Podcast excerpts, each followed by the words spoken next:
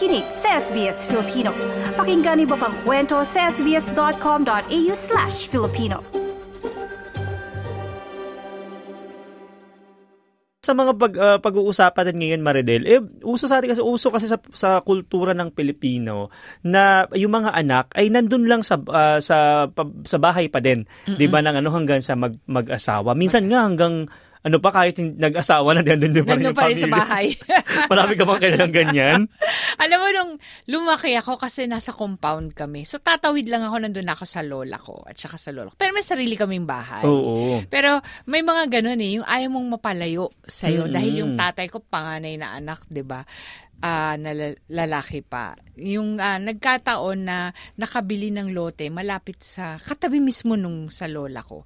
Kaya nung nagpatayo ng bahay ay ginawang isang gate na lamang. Oo, magkakasama na lang parang Oo. compound. Uso sa atin yan eh. Masaya no? rin kasi yung mga pinsan ko pag dinadalaw nila yung lola ko at natutulog doon ay marami kaming kalaro. Oo, so may mga may mga ganong benepisyo rin siya. Oo. Pero dito sa Australia iba naman western culture eh, 'di ba? Mm-hmm. Dito parang pag 18 years old na yung bata, eh ah, pwede na maging independent, oh. 'di ba? Marami ka bang kilala 'di ba may mga families din sa Australia na talagang ganun umaalis na agad? Alam mo dito kasi 14 and a half years old pwede nang magtrabaho mm. kahit nag-aaral pa.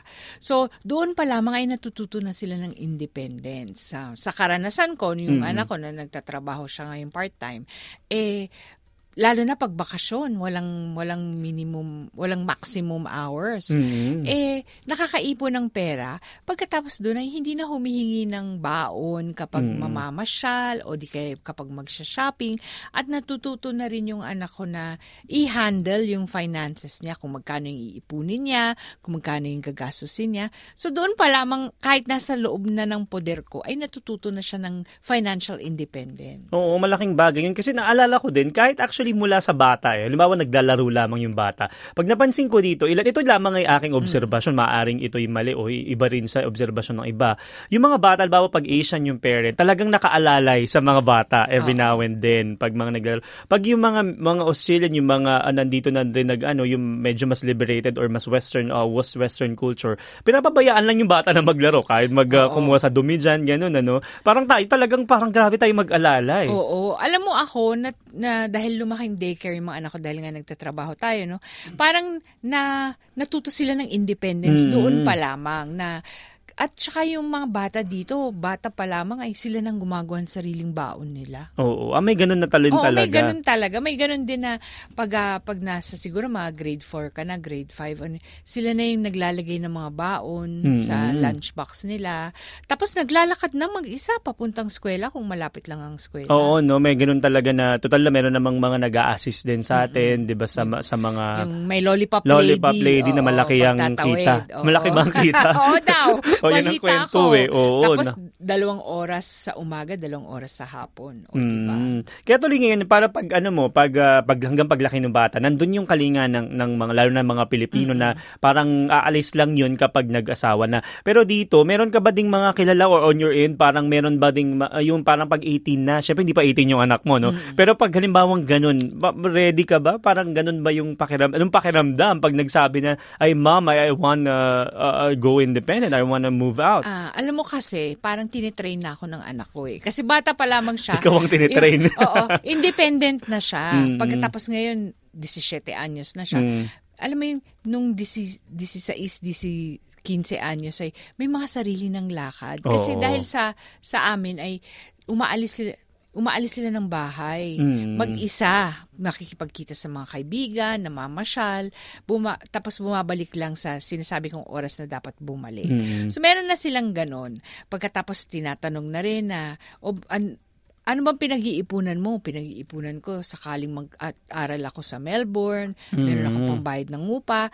At parang nakita ko rin yan sa mga sister-in-law ko, brother-in-law ko. Kasi nung nag-18 sila at nag-universidad sila, ay umalis sila sa bahay ng biyanan ko. Mm-hmm. Nag- nagsarili sila dahil unang-unang malayo yung bahay nila sa universidad. Mm-hmm. Pangalawa is, ganun talaga yung ganun yung naging kalakaran na kin- kinamulatan Yung kultura nila. kasi dito, o, ganun. Hindi dahil sa gusto ng biyanan ko, pero yun yung naging decision nila dahil yun yung yung mga bata sila, yun yung kinamulatan nila at yun yung ginagawa ng mga kaedad nila. Parang o, naging uh, tradisyon, kultura nga, no? Pero parang sa pag Pinoy din, eh, parang siguro medyo mahirap din. Parang yung pag mag-aasawa na yung anak, di ba? Parang ang hirap din bitawan. Parang ganun din to, no? Parang Oo. ganun din yung pakinamdam siguro. Pero hindi naman nangangahulugan na hindi sila babalik sa poder Oo. mo. Dahil sa hirap ng buhay, meron akong mga nakikita na bumabalik sila. Pa- mm. Balik, ano yung parot parito Oo. sa poder ng mga magulang. Ginagawang pantry yung ano, Oo. ay kinukuha yung mga pagkain mo doon. Eh naku, nabanggit mo yun, Madal, kasi yun ngayon lumabas sa isang bagong pag-aaral ngayon uh, na inilathala kamakailan yung isang survey. Um, uh, pangalan po yung Household Income and Labor Dynamics in Australia na sumuri sa 17 tao sa 7,000 household um, uh, simula pa noong 2001 hanggang 2021 o yung panahon ng lockdown. So medyo 20 years nung inabot mm-hmm. ng survey na to. No? Bahagi po ng survey yung gaano karaming young adults o yung nasa edad 18 hanggang 29 ang nanatili sa bahay ng kanilang magulang at lumabas po na mataas ang naging bilang kumpara noong 2001 bagaman may pagkakataon sa pagitan ng 2010 hanggang 2015 na stable yung ilang young adults. Ayan, yan yung si, si Maring Hilda. Oo, yung Hilda survey nga. na yan na nagsasabi ng maraming mga uh, impormasyon tungkol mm. sa pamumuhay sa Australia. Samantala, sa isang hiwalay na survey ng fin- ng financial comparison site na Canceller noong Disyembre, mahigit sa kalahati ng 2,000 adult respondents ang naniniwala na hindi dapat tumira sa bahay ang kanilang mga magulang na nasa edad 26 pataas. Naku, medyo matanda na yun. Oo, parang siguro parang sandali. Gusto, mag... matagal-tagal ka na nagtatrabaho, no? Oo. Kung titignan ang survey naman ng Hilda, aabot sa 31.2% na lalaki na nasa edad 26 na taon hanggang siyam na taong gulang gayon din ang 27.5 ng mga kababaihan ng parehong edad ang naninirahan sa kanilang mga magulang noong 2021. Ito ay 9.9 points at 11.6 points na pagtaas kumpara noong 2001. Mm, so ibig sabihin parang hindi naman pala talagang Pinoy lang 'yan. O baka Oo. baka talagang nagiging ano na rin siya dito, Oo. norm. Pero pakiwari ko may may may kaugnayan to sa tinatawag na cost of living. Oo. Ito 2021 pa, maaring kasama na rin kasi noon pa lang medyo oh, tumataas pan- na, pandemya, no? Oo. E tingnan natin, isa po sa pinakamalaking pagbabago sa loob ng dalawang dekada yung mga babaeng nasa edad 18 hanggang 21 kung saan 79.5% ng mga ito ay naninirahan pa din sa bahay ng magulang. Ito po ay 17 uh, 17.6 na pagtaas. Medyo ano pa naman, bata pa naman yung 18 to 21 kahit pa paano, 'di ba? Eh sa kabuuan daw po sinabi na 54.3% ng mga lalaking nasa edad 18 hanggang 29 ang nat- nanatili sa bahay ng kanilang magulang noong 2021 habang 46.7% uh, naman ng mga kababaihan na nasa parehong edad ang nanatili sa bahay ng kanilang magulang. Mas mataas pa yung mga lalaki pala, Oo. no? Pero alam mo, ang napapansin ko at uh, yung mga obserbasyon ko sa mga kakilala ko na hindi Pinoy, no? mm-hmm. uh, kahit naninirahan sa kanilang mga poder, yung mga anak nila na adult na o nagtatrabaho, tumutulong ito sa gastusin. Yun yung tatanungin ko sana kasi baka yung iba naman eh, na tumitira sa bahay tapos walang ambag dun sa bahay. Oo. Yung iba naman nagbibigay din naman Oo. pala. Eh, yung, yung iba tumutulong sa bahay sa renta. Mm-hmm. Alam mo yan kasi minsan uh, yung mga magulang din yung nagigipit. Oo. Eh, especially kung retirado na yung mga magulang, di ba?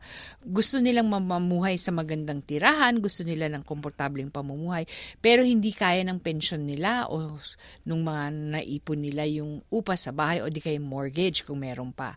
Kaya ang nangyayari, yung mga anak ang tumutulong sa pagbayad. So hindi hmm. naman lahat na humihingi ng tulong Oo. sa magulang. Kumbaga, ano mo na rin yun, di ba, bilang anak. Kahit ako mm-hmm. nung bata ako, mga around, nung pag-graduate ko na mga around 20, nagkatrabaho na ako, parang ako na yung nag-grocery, pero bayad ko na yung grocery din na yun. Parang Oo. tulong mo na nga rin sa magulang mo. Sa atin mo. kasi, pangkaraniwan, yung mga, kung, kung katulad ko sa bahay pa bahay namin wala nang binabayarang uh, mortgage yung mga magulang mm. ko so ang nangyayari sinasabi ko lang uy, ako na yung magbabayad nito. Mm-hmm. Ang masarap rin sa pakiramdam na nakakatulong ka na sa matagal ng panahon na ikaw yung nakasahod, Oo. yung kamay mo yung nakasahod, ikaw na may nagbibigay. Nakakataba ng puso sa mga gulang yun. Pero merong ilang mga bata talaga yatang walang pakialam. Baka may ganun din, ano? Oh, meron din. Pero ako nung medyo nakaluwag-luwag na Oo. sa sweldo, eh, yun nga, sinabi well, ko na, nagbigay ka na uh, rin. Oo, ako na yung magbabayad ng ganto, ako na yung gagawa mm. nito. Tapos, yung mga kapatid ko, dahil nag-aaral pa sila noon, eh, nililibre ko. Eh, di ba uso sa atin yung pa-ice cream pag sweldo? Oo, ikaw ang mag manlilibre pag sa mga magkakapatid, di ba? Ice cream at pansit. Naku, mm-hmm. nagutom na ako. Ayon pa sa nasabing survey, hindi na bumalik ang mga young adult na umalis ng bahay ng magulang bagamat sa pag sa bagaman sa pag-aaral, may 3% ang ginawa ito.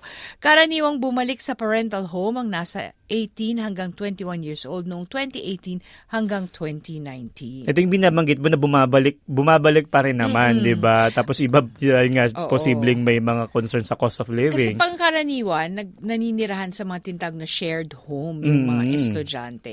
Eh ngayon, pag nagkulang na yung titira sa bahay. At ang hirap, Oo. ang hirap maghanap. O, at saka yung um, yung kunyari ay uh, hindi na nila hindi sila pwedeng magtrabaho ng masigasig dahil mm. magko-concentrate na sa pag-aaral doon na titira sa babalik, babalik sa tirahan. O, para doon na muna pansamantala tapos kapag nakahanap uli tsaka uli aalis mm-hmm. ano eh dagdag pa po sa ulat ang mga ang mga young young adults uh, sa NSW New South Wales ACT at Victoria kung saan mas mataas ang presyo ng bahay at renta nako ito na yung binabanggit Oo. natin ay may mas karaniwang natili sa bahay ng magulang maaring ilan dahilan po ayon sa survey ang mas malaking education offering ito yung parang nabanggit mo nga na malayo yung school mm-hmm. or mas malapit yung school ano tumataas na presyo ng bahay nako eh, yan talaga ng kahit sana yata yan.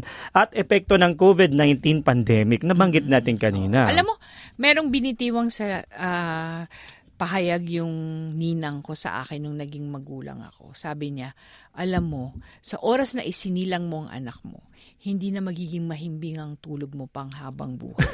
Nag-iibang-ibang antas oh. lang yung uh, pag-aalala mo. Habang mm. bata pa, nag-aalala ka dahil umiiyak, dahil hindi mo maintindihan, di ba? Mm. Kung gutom o may masakit. Pagtas pag nag-teenager na yan, hindi ka makakatulog hanggang hindi umuwi ng bahay dahil nag-party mm. o natulog sa ibang bahay. Pag tumanda naman na pag-asawa, pag may problema, doon ka rin hindi makakatulog. Oh. So, iba-ibang antas na yung ano nga, sabi nga niya, yung pagiging manggulang, panghabang buhay na yan. Oh, talagang yung unconditional love, di ba, mm. mula sa parents, yun talagang yung iba eh, no? na parang talaga naman kahit anong ginawa ng anak mo minsan talagang walang ano hindi naman sa wala kang choice oh. pero mahal mo yung anak mo eh 'di ba kaya tanggapin mo. Oh. Alam mo totoo 'yun pag lumalabas yung anak kong panganay hindi talaga ako nakakatulog oh. hinihintay kong umuwi. Napakahirap ano. Oo. Kaya ngayon siguro kaya nga sabi ko tinanong kita kanina, parang pag 18 years old, tapos mag, maging independent na, kahit alam mong kaya niya, pero meron kang mga ganong klase Oo. ng pakiramdam, di ba? Pero sabi rin nung na, na, narinig ko rin na ito yung sinabi ng artistang si Annette Benning sa Panayam. Sabi mm-hmm. niya, tinanong siya, anong ginagawa mong pagpapalaki sa mga anak mo? Ah, gumaganto lang ako. Mm-hmm. Five. Anong ibig sabihin nun? Sabi niya, kahit alam ko ang sagot sa katanungan nila o mali mm. ang desisyong ginagawa nila, paminsan hinahayaan ko na lang. Dahil hindi naman sila matututo mm. kung hindi sila mm. magkakamali. Oo, tama yan. At sa atin pa naman sa Pilipinas, meron tayong kultura na, nako kapag medyo konting may kalokohan o pariwara yung bata, eh kasi pinalaki ng ano, mm. parang ikaw na, ikaw kasalanan mo na agad lahat, di ba? So minsan, ma- ma- nakakalungkot din yung ganung klase ng ano, di ba? Ng uh, kultura natin. Nako, eh kayo po ba, mga kababayan, eh, gusto nyo po bang makisali sa talakayan? Papayagan nyo ba yung anak nyo kapag 18 years old na? O baka naman eh, nagpaplano pa lang kayo mag-anak, naiisip nyo na ba? Oo. Eh pwede po kayong sumali sa talakayan sa SBS uh, Facebook page. Hanapin po yung SBS Filipino. Nice yung bang makinig na iba pang kwento na tulad ito? Makinig sa Apple Podcast, Google Podcast, Spotify o sa iba pang podcast apps.